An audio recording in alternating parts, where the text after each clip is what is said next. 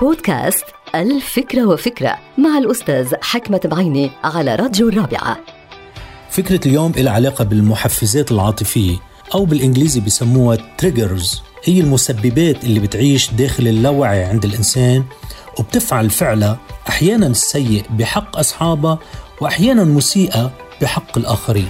كم من مرة نجد أنفسنا نتصرف بشكل عدائي أحيانا عندما يتكلم أحد الأشخاص أو عندما نسمع انتقادا من أحد الزملاء في العمل أو نغضب كثيرا من تصرفات سائق سيارة يقود سيارته خلفنا أو أمامنا. هذه التصرفات أو ردود الفعل موجودة ولكن شو هي اسبابها وين التريجرز إنها بصراحة مجموعة محفزات عاطفية ونفسية تحدث غالبا في أماكن محددة ومع أشخاص معينين. تحدث في الاجتماعات في المواقف التنافسية مثلا المباريات الرياضيه بنشوفهم كيف عادة اللاعبين بينتفضوا بيغضبوا. في تريجر معين نفسي داخلهم بخليهم ينتفضوا ويغضبوا. إن القدرة على التعرف على تلك المحفزات وفهم كيفية تأثيرها على سلوكنا هو المفتاح للتحكم في استجاباتنا وإدارة ردود أفعالنا تجاه الآخرين في العمل وفي الحياة.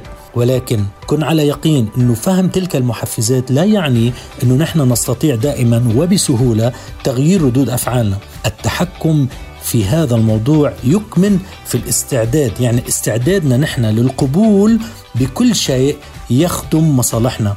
القبول أنه هناك مسألة يجب أن نفهمها من أجل تغيير تلك المحفزات وتغيير ردود الفعل أو أحيانا التخلص من هذه المحفزات النفسية.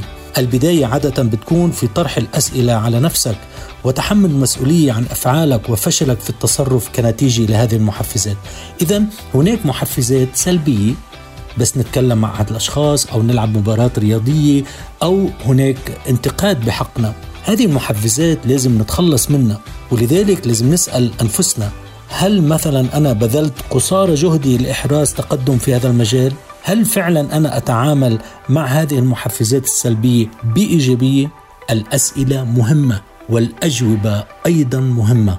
انتهت الفكرة. هذه الحلقة مقتبسة من كتاب الفكرة وفكرة